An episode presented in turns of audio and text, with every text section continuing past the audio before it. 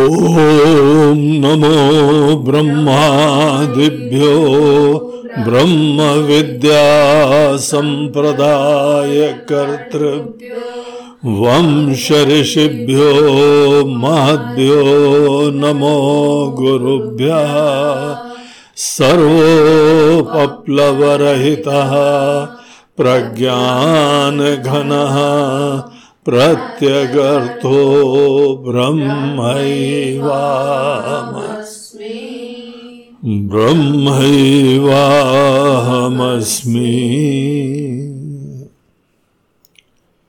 हरि ओम। आइए पहले साधना पंचकम का चौथा श्लोक पढ़ते हैं।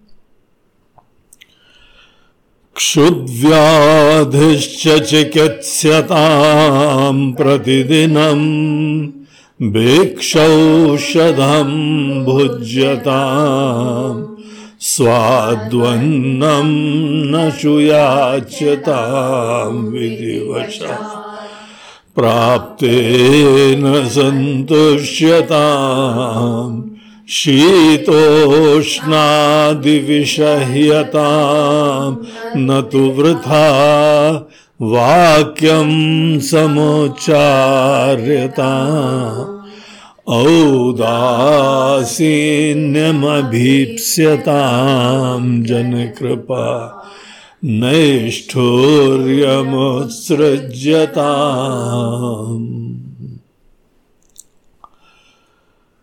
तो कल हम लोग साधना पंचकम के पच्चीसवें सोपान के ऊपर विचार कर रहे थे।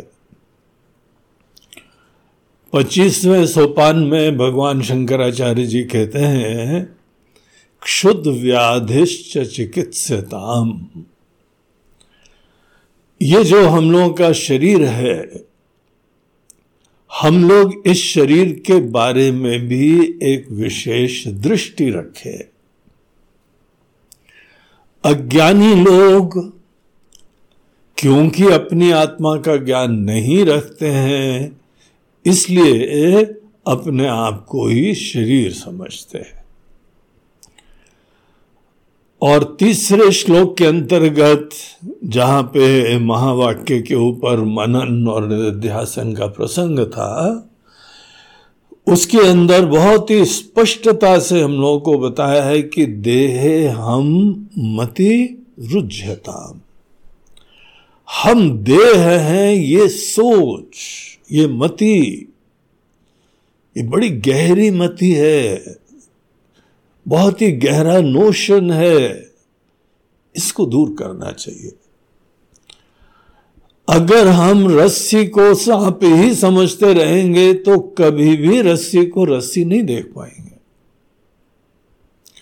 और अपने अंदर देहात्म बुद्धि होना कि हम ये देह हैं, ये वही अध्यारोप है, ये वही ऊपर अध्यास है। जो यथार्थ को हमसे छुपा रहा है। यही शोध, यही सिद्धांत हमारे समस्त मनुष्यों ने जीवन के रहस्य के ऊपर विचार करते हुए देखा। और हम जब मुमुक्षु की तरीके से उनके चरणों में गए तो बहुत प्रेम से उन्होंने यही बताया। एक तरफ़ से ये बोलते हैं कि देह बहुत बड़ा आशीर्वाद है। और दूसरी तरफ़ से बोलते हैं हैंडल विथ केयर इतना अच्छा देह है कि संभावना यही हो जाती है कि हम इसी को मैं समझ के जीने लगते हैं। और यहाँ पे ही भूल हो जाती। हमको किसी अतियों में जाना नहीं पड़ता है या तो अपने आप को देह ही समझते रहें, देह के सुख प्राप्त करते रहें, देह का कंफर्ट उत्पन्न करते रहें, देह को सजाते संवारते रहें, देह से ही अनुभूतियाँ प्राप्त करते रहें, देह से ही अस्मिता प्राप्त करते रहें हम्म? ये एक अति है दूसरी अति यह है कि देह को जो है वह अपना बहुत बड़ा दुश्मन समझे। देह को ही जो है वो देहात बुद्धि क्या जहाँ तक हो सके, देह को सुखा डालो, इसको जो है पूरा मट्टी में मिला डालो। हम्म? ये दूसरी होती है। बोलते हैं क्या इन दोनों के बीच में एक मिडिल पाथ नहीं है? विवेक का गीता के अंदर भगवान बोलते हैं, सदैव इस मध्य मार्ग पे चलना चाहिए। एक साधक को भी बताते हैं कि बहुत ज़्यादा भी मत खाना, बहुत कम भी मत खाना, बहुत ज़्यादा भी नहीं सोना, बहुत कम भी नहीं सोना। ये दोनों अतियाँ अविवेक का सूचक होती है। और हम यहाँ पे निधिध्यासन कर रहे हैं, अहम ब्रह्मास्मि में निष्ठा उत्पन्न करना चाहते हैं। हम ही एक अखंड अनंत दिव्य सत्ता है। इस यथार्थ में जगना चाहते हैं। इससे पहले कि यह शरीर गिर जाए, जो कि निश्चित रूप से एक समय सबके लिए होना है। इससे पहले कि यह शरीर का प्रारब्ध समाप्त हो जाए, हमको यहाँ देह के रहते रहते, देह से मन ही मन डिटैचमेंट करना चाहिए। और जब ये मोह खत्म होगा तो मोह खत्म करना ही ऑब्जेक्टिव नहीं है। मोह खत्म करके हमारा जो सच्चिदानंद स्वरूपता का नेचर है, उसको उतनी ही सहजता और दृढ़ता से हमको देखना है और जीना है, जैसे हम अपने आप को आज दे समझ रहे उतनी सहजता से। ये जो देह है, इसी के वजह से हम यहाँ पे चिंतन कर पा रहे हैं। मनुष्य जीवन है, इसी के वजह से हम ब्रह्म ज्ञान की प्राप्ति कर पा रहे देह है, इसीलिए गुरु के पास गए, शास्त्र का चिंतन करा, शास्त्र का मनन करा, ध्यान करा, भजन करा, सेवा करी, पूजा करी। जो जो साधनाएँ हैं, देह है, तभी तो कर पा रहे इसीलिए देह का तो बहुत बड़ा आशीर्वाद है। देह को जो है वह उचित देखभाल और इज़्ज़त देनी ज़रूरत होती है। लेकिन ये उचित देखभाल इस शब्द का क्या मीनिंग है? यही हमको जीवन में डिस्कवर करना होता है। देह पहली बात तो हमारे लिए आशीर्वाद है। आज हम जो है भगवान की कृपा से ब्रह्म ज्ञान सुन पा रहे हैं। ये अगर कोई गाय, कोई हाथी, कोई शेर, कोई कुत्ता, कोई पक्षी ऐसी योनि होती तो ये सौभाग्य ही नहीं मिलता। हा? या कोई देवता योनि होती, असुर योनि होती तो कोई ये सब सौभाग्य ही नहीं मिलता। मनुष्य जीवन मिला है, इसीलिए हम ये सब सत्कार्य कर पा रहे हैं। ध्यान रखना चाहिए और इसीलिए हमको देह के प्रति एक बहुत ही कृतज्ञता की भावना, देह का मिलना एक जैसे पास है एक नई दुनिया के लिए हम्म?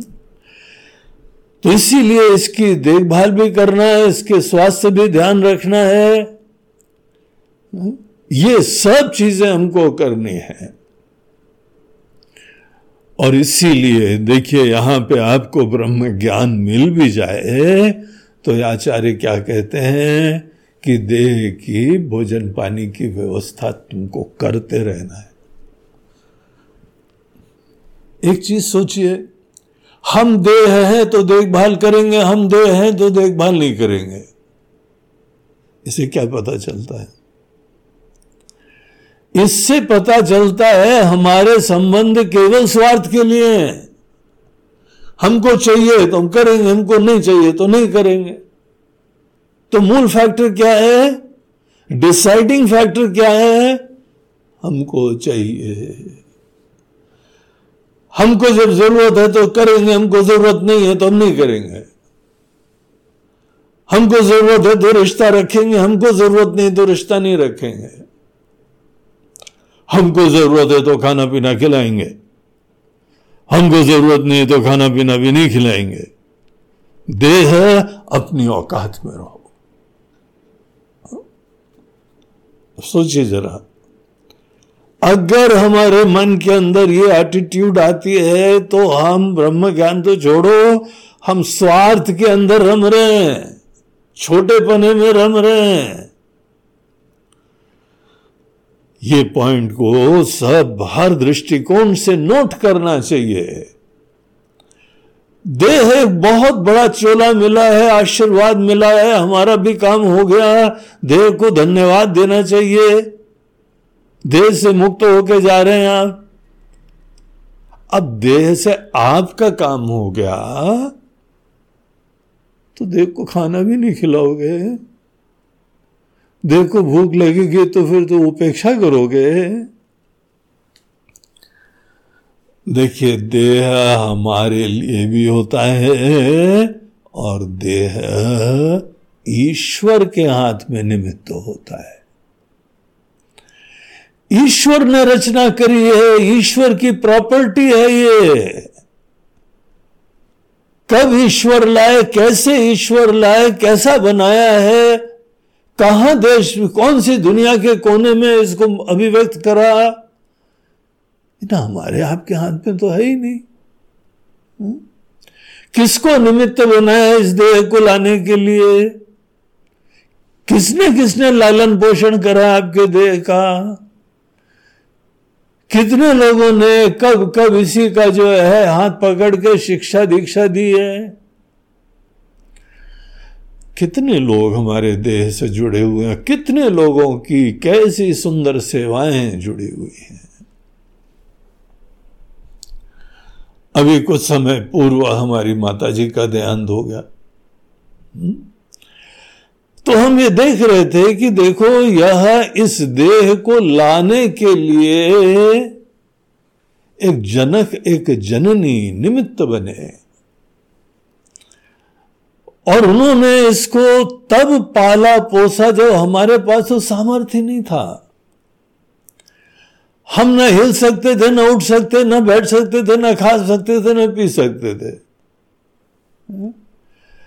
ये देह जो हमारे लिए इतना इंपॉर्टेंट हुआ कि हमको जो है वह ईश्वर का भजन करने की संभावना खुली, ब्रह्म ज्ञान प्राप्त करने की संभावना हो गई।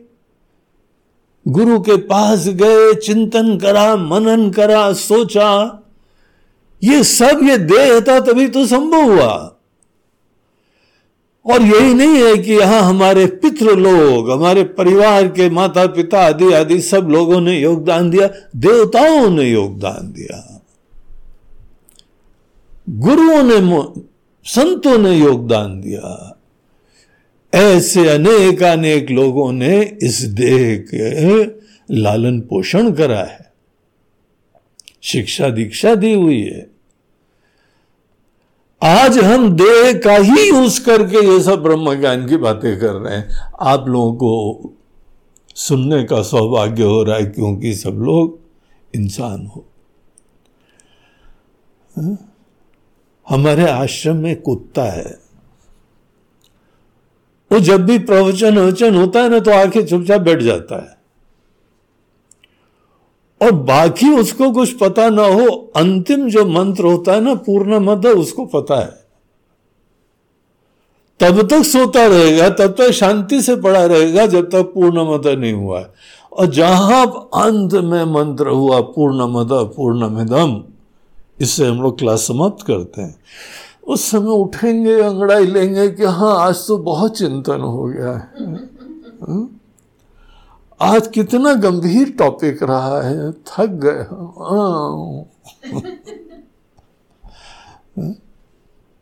वो ही। ब्रह्म ज्ञान, वो सब लोग जो इंसान की योनि में सुन रहे हैं, वो पशु की योनि में भी सुन रहा है।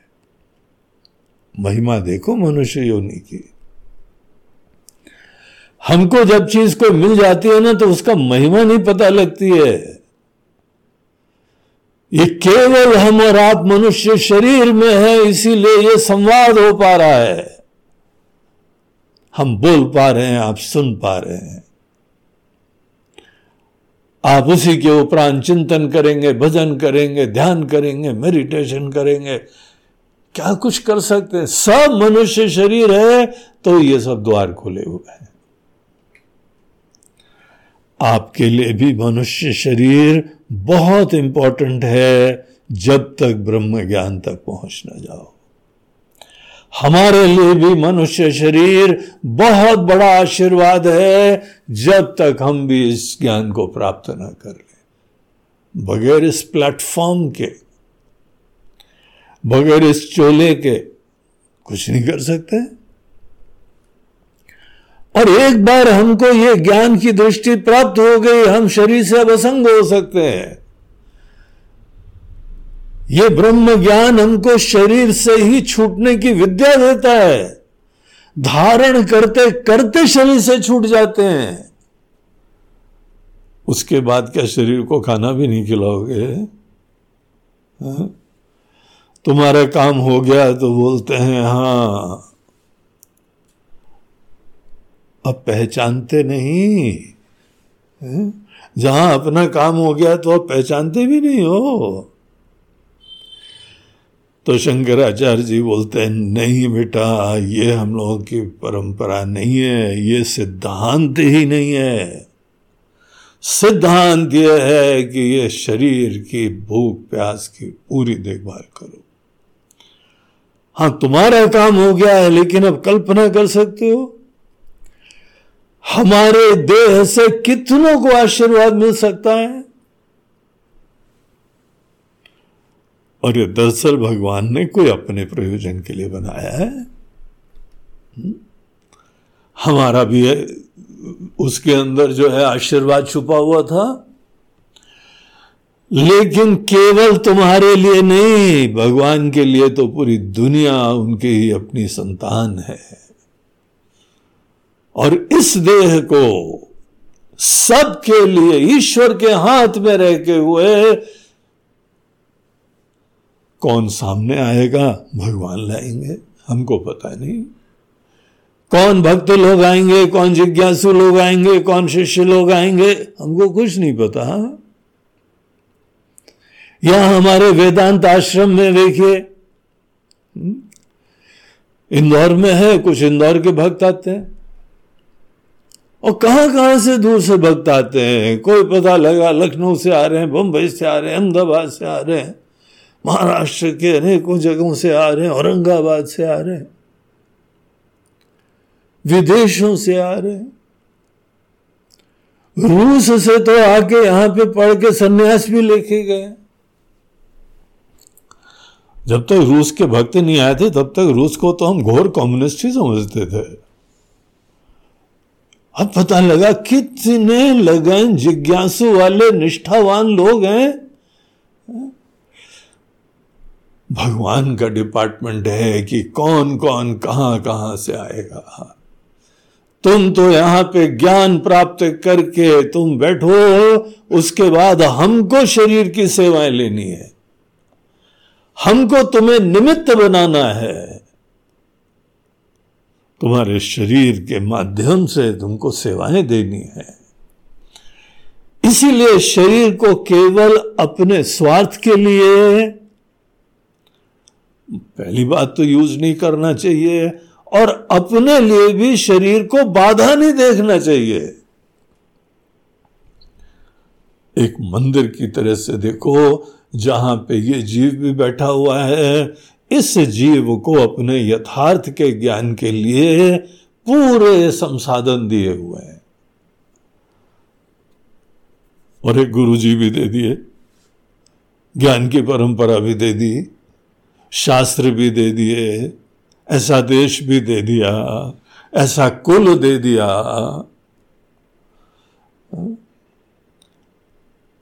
कितनी असीम कृपा है। शरीर भी अद्भुत दिया, उसके बाद ये सब चीज़ें एक से एक अद्भुत से अद्भुत सब दे दी। ला तुम्हारा काम निपटाओ। पहले जल्दी ज्ञान प्राप्त करो टाइम वेस्ट मत करो, प्रमाद मत करो, विक्षेप मत करो। और एक बार हो जाए, तब तक देह की देखभाल भी करना है? भले शास्त्र बोले, इस देह हम नहीं, हम देह नहीं अरे भैया, देह नहीं है, देह को लटकाना नहीं है। देह को खत्म कर देंगे तो फिर बाकी चिंतन कैसे होगा?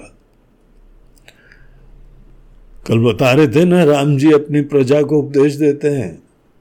बहुत भाग्य है कि मनुष्य जीवन में लाए तुमको।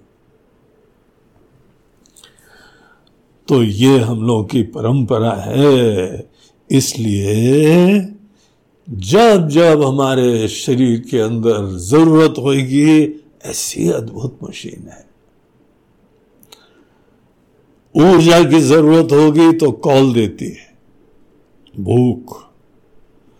भूख की लपटें होंगी तो बस उस समय हमको यहाँ पे ऐसी दृष्टि रखनी चाहिए कि ये जो है, अब एक यज्ञ का समय है। क्षुधा को जो है, भूख को हैंडल करो। उतनी डिलीजेंटली हैंडल करो। अनुशासन से हैंडल करो। आत्मीयता से हैंडल करो। जैसे कि रोग को हैंडल करते नियमित रूप से दवाई लेते हो, उसमें कम ज़्यादा भी नहीं होता है। ऐसे हैंडल करो।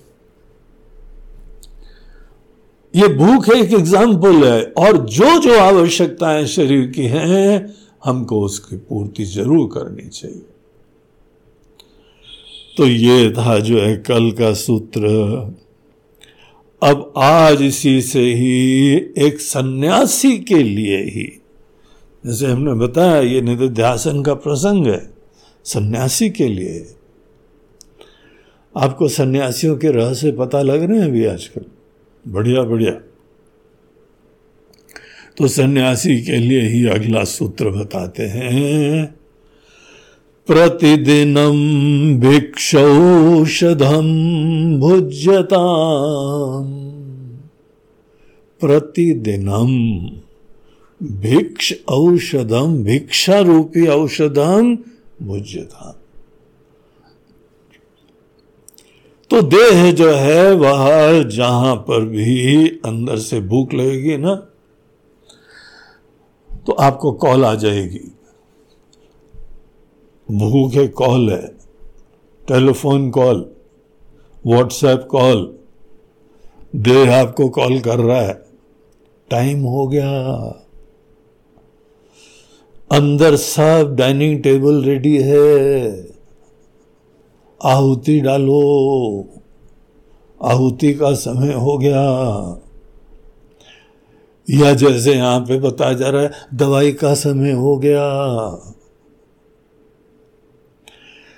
गीता के पंद्रहवें अध्याय में भगवान श्री कृष्ण वहाँ बोलते हैं कि अहम वैश्वानरो भूतवा प्राणी नाम देहमाश्रिता। हम तुम्हारे देह में जठरा अग्नि की तरीके से पेट में बैठते हैं। ये बहुत ही एक सुंदर चीज़ है, ये सन्यासी के लिए नहीं है, सबके लिए। जो पंद्रहवें अध्याय में गीता में बताया गया, वो सब व्यक्तियों के लिए बहुत कल्याणकारी है। इसको नियम को जो है ना, अपने घर में इंप्लीमेंट करिए। जिसको देखो वो लोग क्यों काम कर रहे हो? पेट के वास्ते। पेट के वास्ते काम कर रहे हो। तो जब भी भोजन हो ना आपके पास बहुत ही नियमित रूप से पूजा पाठ का टाइम नहीं मिलता है कोई बात नहीं। बहुत बिज़ी हो सेवा कर रहे हो चुनौतियाँ हैं तनाव है जिम्मेदारियाँ हैं बर्डन है कोई बात नहीं। अभी बाकी चीज़ें भले कम कर दो लेकिन भोजन ज़रूर खाना, नहीं तो तुम्हारी गाड़ी नहीं चलेगी। और इसी भोजन को भगवान कृष्ण पंद्रहवें अध्याय में एक बहुत पवित्र काम बनाने को कहते हैं। भोजन को जो है, इस प्रकार से जो वेस्टर्न कल्चर है, फास्ट फ़ूड वाला चलते चलते खाते रहो, गाड़ी में सैंडविच खा लेंगे और यहाँ पे जो है ये खा लेंगे, वो खा लेंगे। कोई रोटी रोल बना देना, जा रहे हैं, जल्दी हो रही है, गाड़ी छूट रही है तो खा लेंगे। ये मत करो।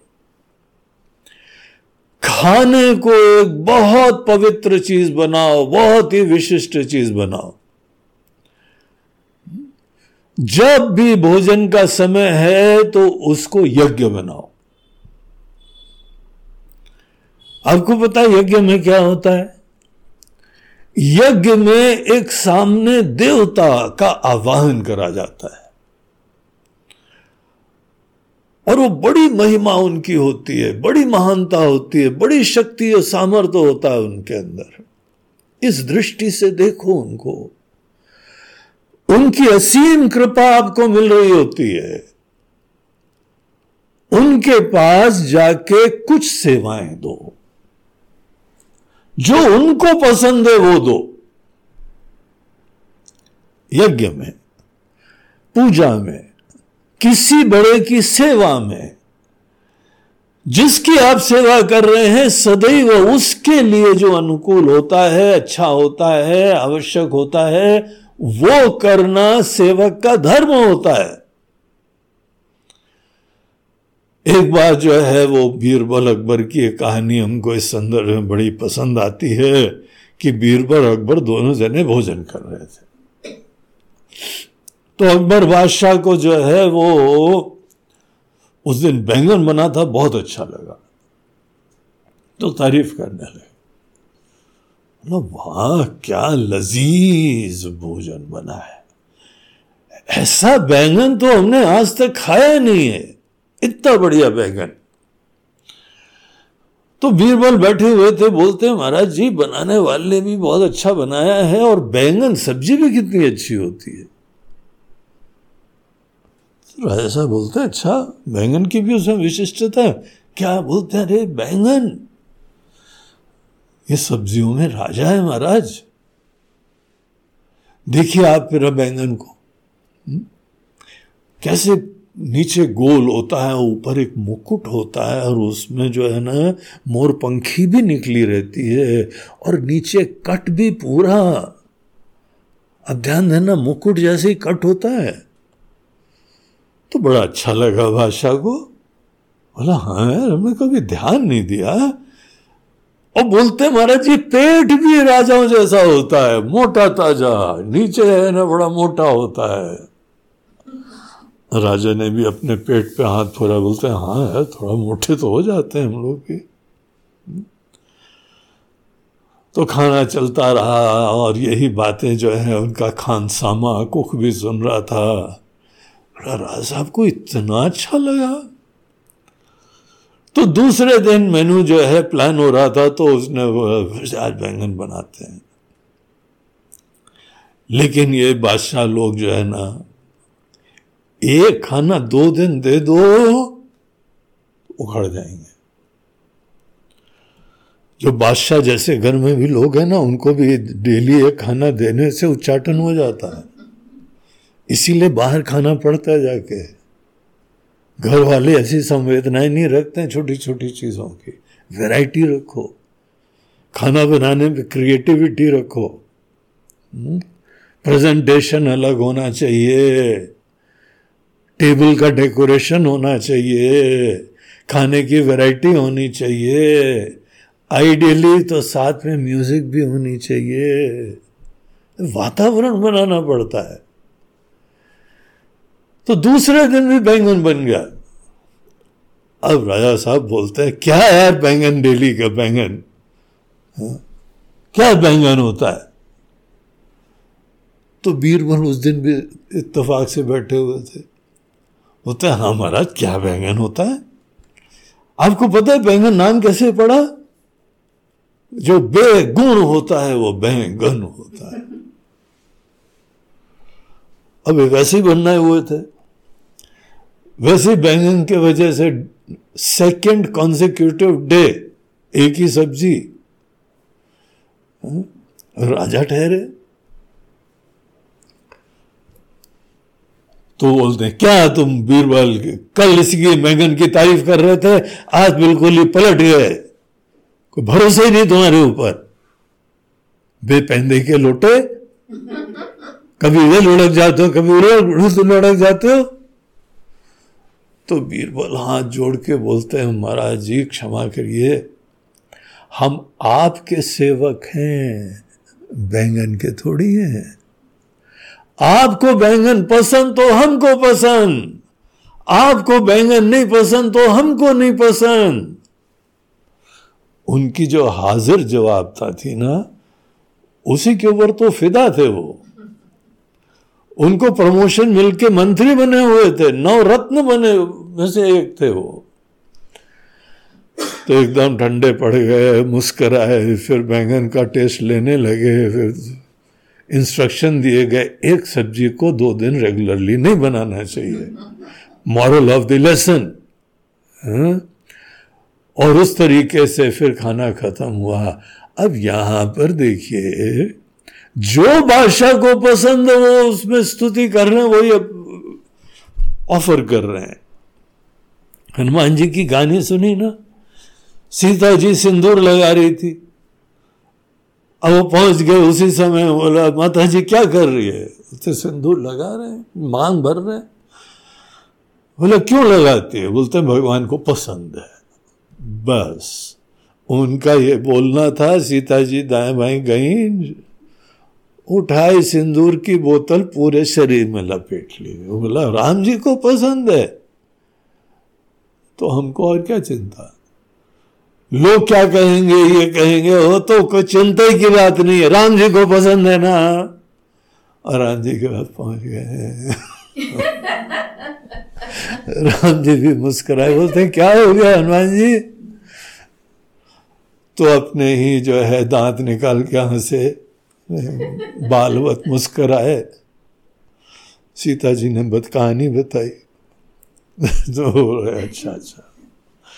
तुम्हारे रूप रंग पे कौन जाए? तुम्हारी शरणागति, तुम्हारी भावना। अपने रूप रंग का ध्यान तक नहीं है तुमको। जो राम जी को पसंद है, उसी रंग में रंग जाते हो। ऐसे भक्त होते हैं और पूजा में हम लोगों को कहा जाता है कि भगवान को ये बिल्व पत्र पसंद है और ये वाला जो है आंकड़े का फूल अच्छा लगता है या वो वाला फूल अच्छा लगता है। अरे दुनिया भर से कहीं से ढूंढ के लाओ, भगवान को ये पसंद है। ये मत विचार करना, भगवान आपको यही फूल क्यों पसंद है? दूसरा नहीं चलेगा, फूल तो फूल ही होता है। भगवान बोलेंगे यू ब्लडी फूल तुम कैसे फूल हो? जो भगवान को पसंद है, वो आपको पसंद होना चाहिए, वो देना आपका धर्म है। तो यहाँ पर भगवान कृष्ण बोलते हैं, डेली जब भोजन करो, उस समय शांति से बैठना सीखो थोड़ी देर। कोई उस समय काम नहीं करना। मोबाइल भी बंद करो। हाँ? टीवी भी बंद करो। कोई दूसरी चर्चा बंद करो। और पत्नियों को बताया जाता है, उस समय प्रपंच मत करो। उस समय ही बैठे हुए मिल गए तो ठीक है, इसका मतलब थोड़ी तुम दुनिया भर का प्रपंच उसी समय चालू करो। कोई दूसरी चर्चा नहीं करनी। खाने पे बैठने के समय कोई चूसी चर्चा नहीं करो। अन्न ब्रह्म है। और यहाँ पे आपका यज्ञ चल रहा है। एकमात्र नियम इतने, भोजन को शांति से करो। यज्ञ बनाओ। और जो हमारे पेट में भूख लगती है, उस समय भगवान ने अग्नि जला दी है। अग्नि प्रज्वलित कर दी हमारे पेट में। और शुद्ध सात्विक भोजन उसको अपने अंदर बड़े श्रद्धा से डालो। आप डेली यज्ञ करेंगे। कभी कभी यज्ञ करने की बात छोड़ो। दिन में दो बार यज्ञ करोगे। और दो से ज़्यादा बार मत करना। चार चार बार यज्ञ में जो है ना अग्नि जलती नहीं ठीक से। दो बार बेस्ट जलेगी। मौका दो जलने के लिए। हाँ? उस समय घर के अंदर वातावरण बना दो, नियम बना लो भोजन के समय सब बैठेंगे शांति से। इसी चक्कर में थोड़ी देर शांति से तो बैठ पाए। पूरा परिवार साथ में तो बैठ पाए। भोजन के समय शांति और एकाग्रता तो रख पाए। और कितने बढ़िया बढ़िया भगवान ने अनेकों चीज़ें बनाई हैं। आप टेस्ट तो लेके ईश्वर का गुणगान तो गा सके। बनाने वाले की महिमा, भोजन के पदार्थों के अनेकों गुण, और वो भी ये ध्यान रखते हुए कि अंदर ये जो यज्ञ के देवता हैं इनको क्या पसंद ये नियम तो सबके लिए है, गृहस्थियों के लिए भी है। लेकिन यहाँ प्रसंग सन्यासियों का चल रहा है और ऐसे कल्चर से ये आए हुए हैं। इसी व्यवस्था, संस्कृति से ये आए हुए हैं। इसीलिए अब इनको कहा जा रहा है, ये जो है ना, एक रिक्वायरमेंट है। औषधि की तरीके से तुमको देना है। उपेक्षा मत करना।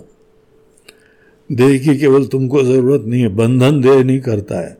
तुम्हारी मोह बंधन करता है। तुम्हारा विवेक बंधन करता है। देह अपने आप में कोई बंधन नहीं करता है। तो ये चीज़ देखी उसी के अंदर बोलते हैं, प्रतिदिनम।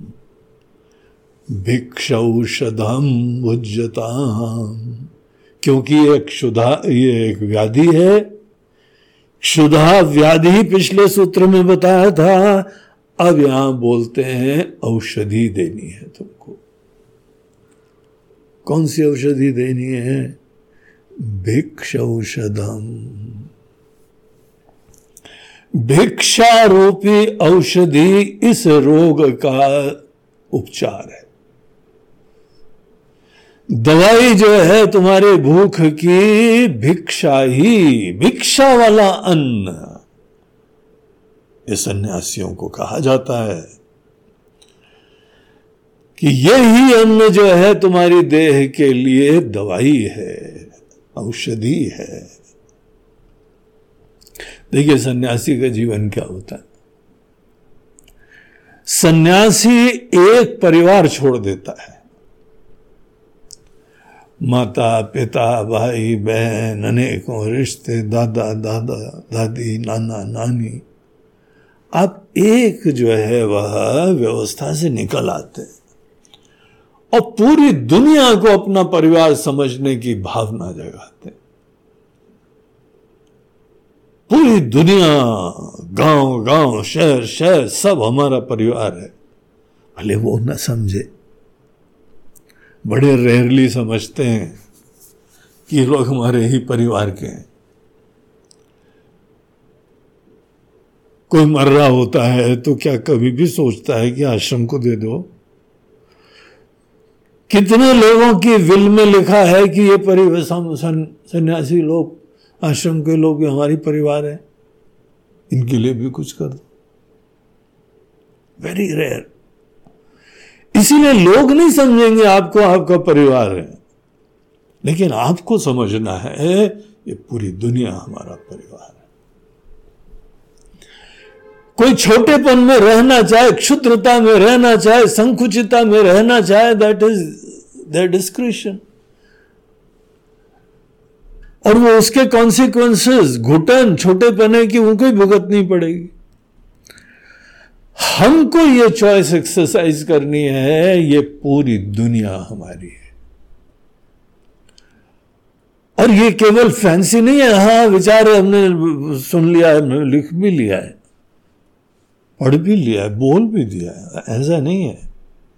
उसको जीना है। कैसे जीना है?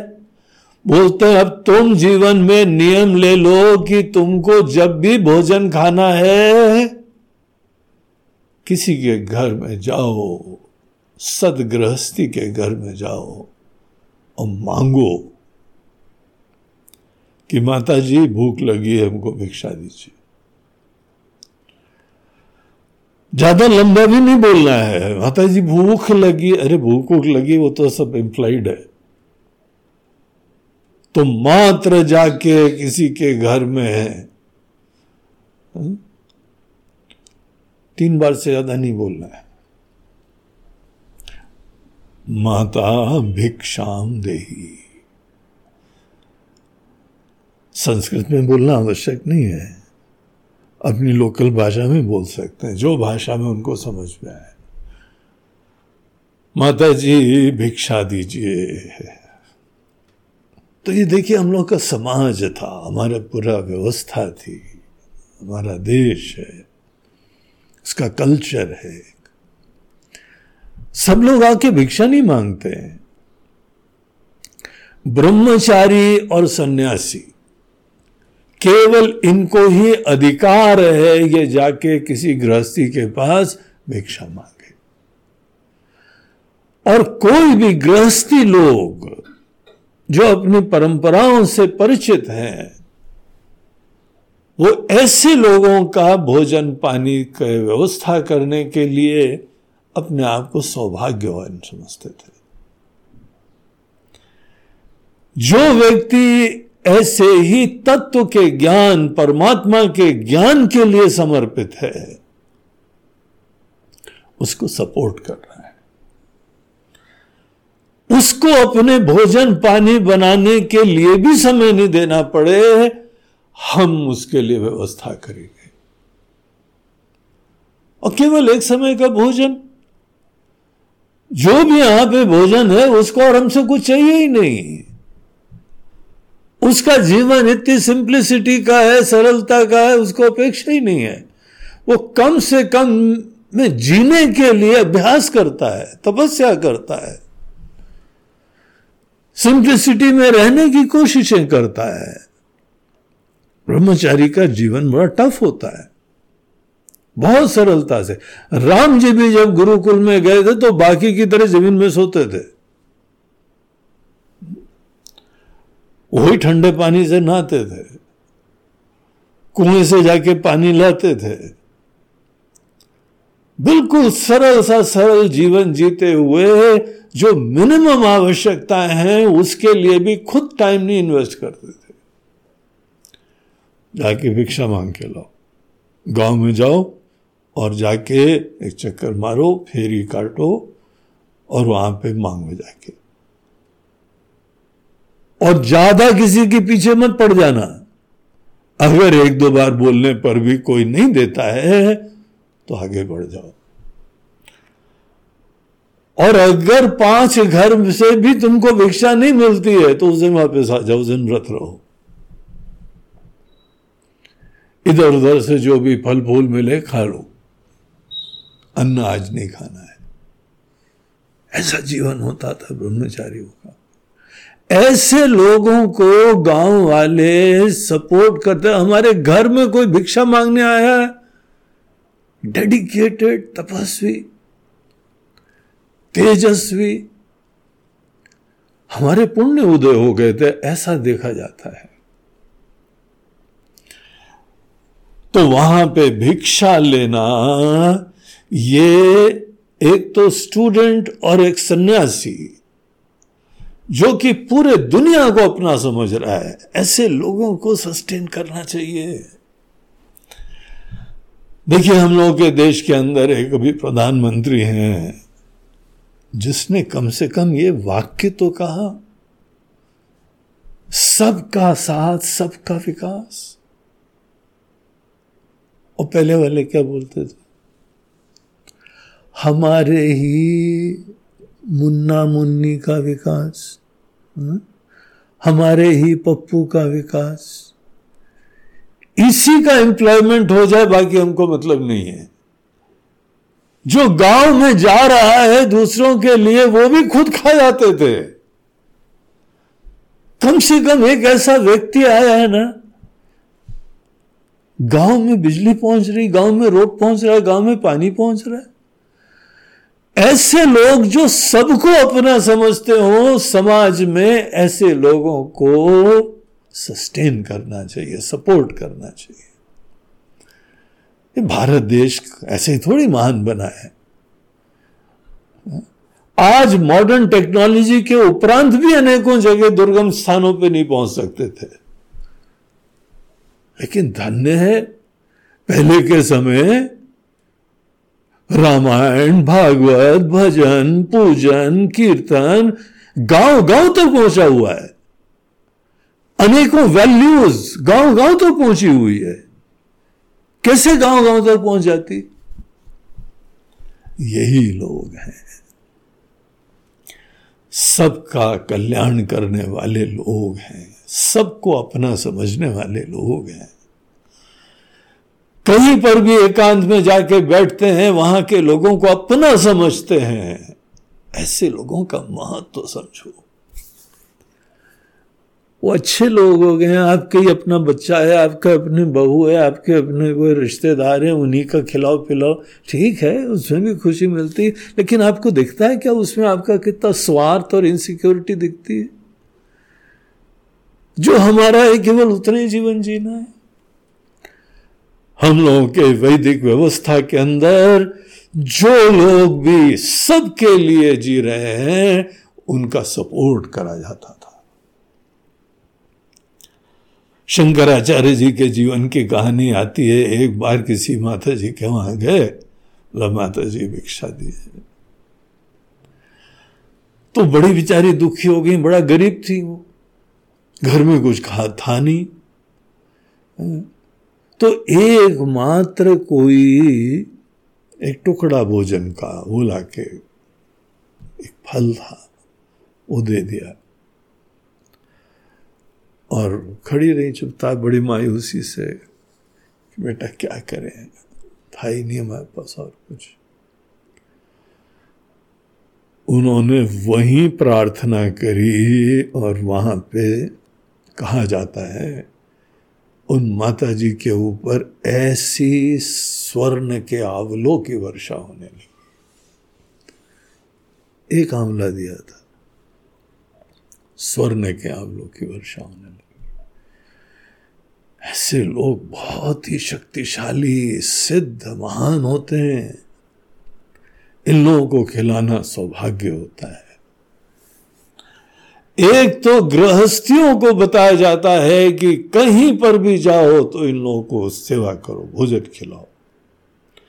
तुम्हारे घर में भोजन बनता है, सदैव एक पार्ट रखो। पशुओं के लिए रखो, पक्षियों के लिए रखो, भिक्षुकों के लिए रखो। तुम मेहनत से कमा के लाते हो, केवल तुमको नहीं खाना चाहिए। इतना बड़प्पन गृहस्थियों को अपने अंदर आना चाहिए।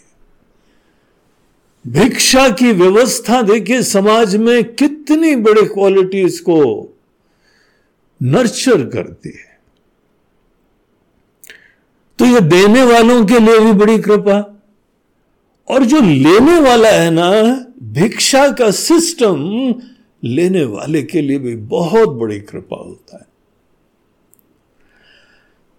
हम बचपन से कभी भी हमने कुछ मांगा ही नहीं है हमारे सब इतना प्यार देते थे, इतना व्यवस्था करते थे और सर में चढ़ा रखते थे। माता पिता का इतना स्नेह होता था, कभी मांगने की ज़रूरत ही नहीं पड़ी। और धीमे धीमे इसी प्रोसेस में एक ईगो क्रिएट हो जाता है, हम थोड़ी मांगेंगे। लोग बगैर मांगे देते हैं। तो एक भिन्न प्रकार का ईगो क्रिएट हो जाता है कि हमको किसी का एहसान नहीं चाहिए, हमको किसी कुछ नहीं चाहिए। बड़ा भयंकर काम होता है भिक्षा मांगने वालों को देखिए क्या कृपा होती है भिक्षा व्यवस्था से। जब पहली बार हमको जो है आश्रम में जाके थाली लेके खाना मांगना पड़ा, हमारे अंदर तो कुछ हो रहा था भाई। वहाँ पे आश्रम के अंदर एक अन्न क्षेत्र था, बड़ा डाइनिंग हॉल था और लाइन से टेबल पे बड़े बड़े पतीले रखे हुए थे। दाल, सब्ज़ी, रोटी, चावल, जो भी बना था, लाइन से चार पाँच बड़े बड़े पतीले थे। और एक एक आदमी पीछे सर्व करने वाला खड़ा रहता था, कोई आते थे, थाली लगाते थे और देते थे। उतने हमने भी नहीं करा था कभी। हमको थाली देके ऐसे मांगने में ऐसा सीन याद आ रहा था, जेल के अंदर जो है ना, वो सब कैदी लोग मांग रहे भोजन। बोला ये आश्रम में है, कहाँ है हम? ईगो का खेल। डेवलप कर गए थे, ऐसे समाज से आ रहे थे। हमको पता ही नहीं था कि हमारे अंदर एक ऐसी आइडेंटिटी ऐसा ईगो क्रिएट हो रहा है। जहाँ दस दिन उस तरह से मांगा तो वो ईगो महाराज गए। वो जो हवा थी, वो खोखली भावना थी। अपने आप ही दूसरों का स्नेह देखने लगे, बनाने वाले की ब्यूटी देखने लगे। यहाँ पे तो आश्रम में सब परिचित लोग थे। फिर एक बार हम जो है, वह उत्तर काशी में गए। तो वहाँ हमने सोचा, चलो गाँव में जाके मांगेंगे। तो वहाँ एक महाराज जी थे, उन्होंने बोला, बेटा, अब वो समय नहीं रहा कि गाँव में जाके भिक्षा मांगी जाती है। एक दूसरी व्यवस्था हो गई लेकिन हम पूरा मेंटली रेडी थे, जाके गाँव से मांग के लाए तो वो करने का साहस करना पड़ता है। किसी से अपने भोजन के लिए मांगना। देखिए भिकारी लोग भी मांगते हैं। भिक्षुक भी मांगते हैं, भिखारी भी मांगते हैं। भिखारी क्या है? हालत भी खराब है। तामसी है, दयनीय है। केवल शोषण करते हैं, इमोशनली ब्लैकमेल करते हैं। और कोई किसी तरह से दे दे तो खाना पीना करते हैं और थोड़े पैसे भी आ जाएँ नशा भी करते हैं। आँख बंद करके किसी को भी देने से आप अनेकों लोगों के ऐसी उल्टी सीधी आदतों को सस्टेन करते हैं। हम्म, वो तरीका नहीं होता है। भिक्षुक को भिक्षा देना भिकारी को भिक देना इन दोनों में यहाँ के कल्चर वाले लोग डिफरेंस देखते हैं विवेक रखते हैं। वो तामसी होके निष्क्रिय होके केवल हाँ, मांगते रहते हैं। और यहाँ पे कोई बहुत महान ऑब्जेक्टिव के लिए वर्क कर रहे हैं। ऐसे लोगों को भिक्षा मिलती है। और भिक्षा से आदमी विनम्र होता है। हमको याद है हमारे गुरुदेव जिस समय काफ़ी प्रसिद्ध हो गए थे, व्यवस्था भी उनके पास बहुत हो गई थी तो उनके मन के अंदर पहाड़ियों के प्रति बहुत मन में स्नेह होता था। वो कई बार बैठ के बोलते थे, पहाड़ियों के लिए हमको कुछ करना है। इन लोगों ने इतना हमको प्यार से भोजन खिलाया है। कृतज्ञता ग्रैटिट्यूड करुणा उन्होंने पहाड़ियों के बच्चों के लिए स्कूल, उनके लिए जो लड़कियों के लिए नर्सेस ट्रेनिंग कोई सिलाई, कोई कोच अनेकों प्रकार की व्यवस्थाएँ आश्रम के आसपास चालू करी। केवल इसीलिए क्योंकि ये इतनी हम लोगों की संस्कृति का सपोर्ट करते रहे उसने खाने को खुद नहीं होता है तो भी हमको खिलाते हैं। भिक्षा लेने वाले लोग संवेदनशील होते हैं, कृतज्ञता होती है। और समय आने पे खूब सबका कल्याण करते हैं। तो देखिए, भिक्षा एक ऐसी व्यवस्था है, मांगने वाले का भी हित और देने वाले का भी हित। तो ऐसी भिक्षा ही लेके खाना और जो परिव्रजन करते हैं, ऐसे सन्यासियों के लिए यह बिल्कुल पक्का नियम होता है। अब हम लोग के आश्रम में किचन भी है। हम लोग का आश्रम यहाँ इंदौर में गुरुकुल है। स्टूडेंट्स को हम लोग यहाँ रख के फ्री रखते हैं, खिलाते हैं, पिलाते हैं, व्यवस्था करते हैं, पढ़ाते हैं। पूरा निशुल्क गुरुकुल है, गुरु का परिवार है, वहाँ पे भोजन की व्यवस्था बनानी पड़ती है। लेकिन पढ़ पढ़ा के निकलो, पूरी दुनिया को अपना समझना है, वहाँ पे भिक्षा लेनी चाहिए। आजकल का समय भी बदल गया, वो समाज की वैल्यू भी खत्म हो गई। सब लोग हिंदू धर्म वाले भी नहीं रहे। हमारे हिंदू धर्म को नष्ट कर दिया गया है। और ये पिक्चर विक्चर वाले, जहाँ पर कोई पंडित तो मंदिर देखा तो सभी पता लगा, कौन से दुष्कर्म करते हुए दिखाए जाते हैं। श्रद्धा तोड़ी गई। अंग्रेज़ों ने तोड़ी, फिर अनेकों बाद में लेफ्टिस्ट लोगों ने तोड़ी। पूरा षड्यंत्र रहा है। भारतीय लोगों की अपनी अस्मिता, धार्मिकता, मूल्य इसको खत्म करने के लिए। इसीलिए आज के समाज में कहीं पर भी भिक्षा मांगो जाके तो पहले हिंदू ही कितने नाम के लिए भले हिंदू हो, लेकिन पता नहीं कौन जो है ना कम्युनिस्ट होता है, कौन कांग्रेसी होता है, कौन क्या होता है। श्रद्धा ही नहीं उनकी। उनका तो मिशन है पूरा कि ये व्यवस्था खत्म करो। इसीलिए समाज में जाके कहा मांगो? तो धीमे धीमे महात्माओं ने एक व्यवस्था चालू करी कि अन्न क्षेत्र बनाए जाए। अन्न क्षेत्र जो है, वह एक चैरिटेबल व्यवस्था होती है, किसी भी तीर्थ स्थानों में, वहाँ जाके सब लोग, संपन्न लोग पैसे दे देते हैं, भोजन की व्यवस्था करते हैं। और जितने आसपास के वहाँ पे सन्यासी और ब्रह्मचारी लोग हैं उनको आइडेंटिफाई करके उनको बोला जाता है, आप यहाँ आके भिक्षा ले सकते हो। तो बदले हुए सामाजिक व्यवस्थाओं के अंदर ये सब नई नई व्यवस्थाएँ करी जा रही हैं। वहाँ पर भी भिक्षा की वृत्ति रखी जाती है। भिक्षा देने वाला जैसे भगवान का निमित्त तो होता है। और आपके संरक्षण के लिए वो मेहनत कर रहा है। तो ऐसा ही खुद बना के नहीं, किचन उन लोगों के लिए अलाउड नहीं हो। उनको निरग्नि कहा जाता है। तुमको अग्नि जलानी नहीं है। अगर तुम खुद अपने लिए अग्नि जलाओगे, कुकर और गैस और घासलेट और लकड़ी, ये नहीं करो।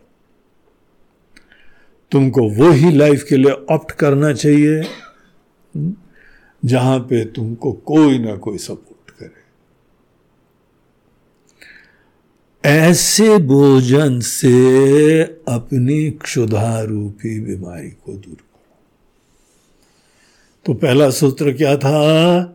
क्षुद व्याधिश्च चिकित्सता और दूसरा क्या है?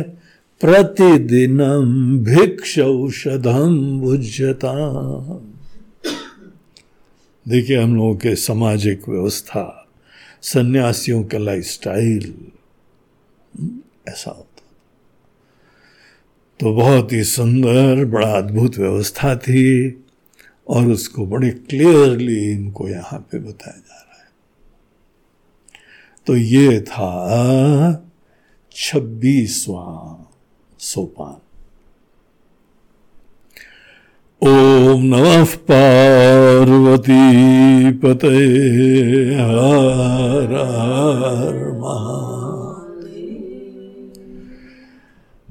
आज का जो प्रवचन है, वो प्रायोजित करा है हमारे इंदौर के एक यंगस्टर हैं, डायनेमिक धर्मनिष्ठ, स्वाभिमानी अंगद राज कपूर ने। अंगद के पूरा परिवार बचपन से हमसे जुड़ा हुआ है। हमारे सामने धीमे धीमे ये बच्चे लोग बड़े हुए हैं। और भगवान की कृपा से आज खाते पीते हैं। ये बहुत ही देशभक्त भी है। और आज हमारे देश के प्रधानमंत्री नरेंद्र मोदी जी का जन्मदिन है। और वो ऐसा भक्त है नरेंद्र मोदी जी का। उन्होंने बोला गुरु जी ये जो हम यहाँ सेवा और आहुति दे रहे हैं, इसके पीछे प्रार्थना हमारी अपनी चिंता नहीं है। हमको कुछ नहीं चाहिए। हम अपने प्रधानमंत्री के लिए शुभकामनाएँ ईश्वर से प्रार्थना करते हैं कि वो यशस्वी बने, स्वस्थ रहें। खुशहाल रहें और देश की ऐसी सेवा करते रहें। हमारे देश को इनके जैसी की बहुत ज़रूरत है। कई टर्म्स के लिए हमको ज़रूरत है। ऐसी इनकी प्रार्थना है। तो आज ये जो यज्ञ में आहुति दे रहे हैं, उसके पीछे बिल्कुल स्पष्ट।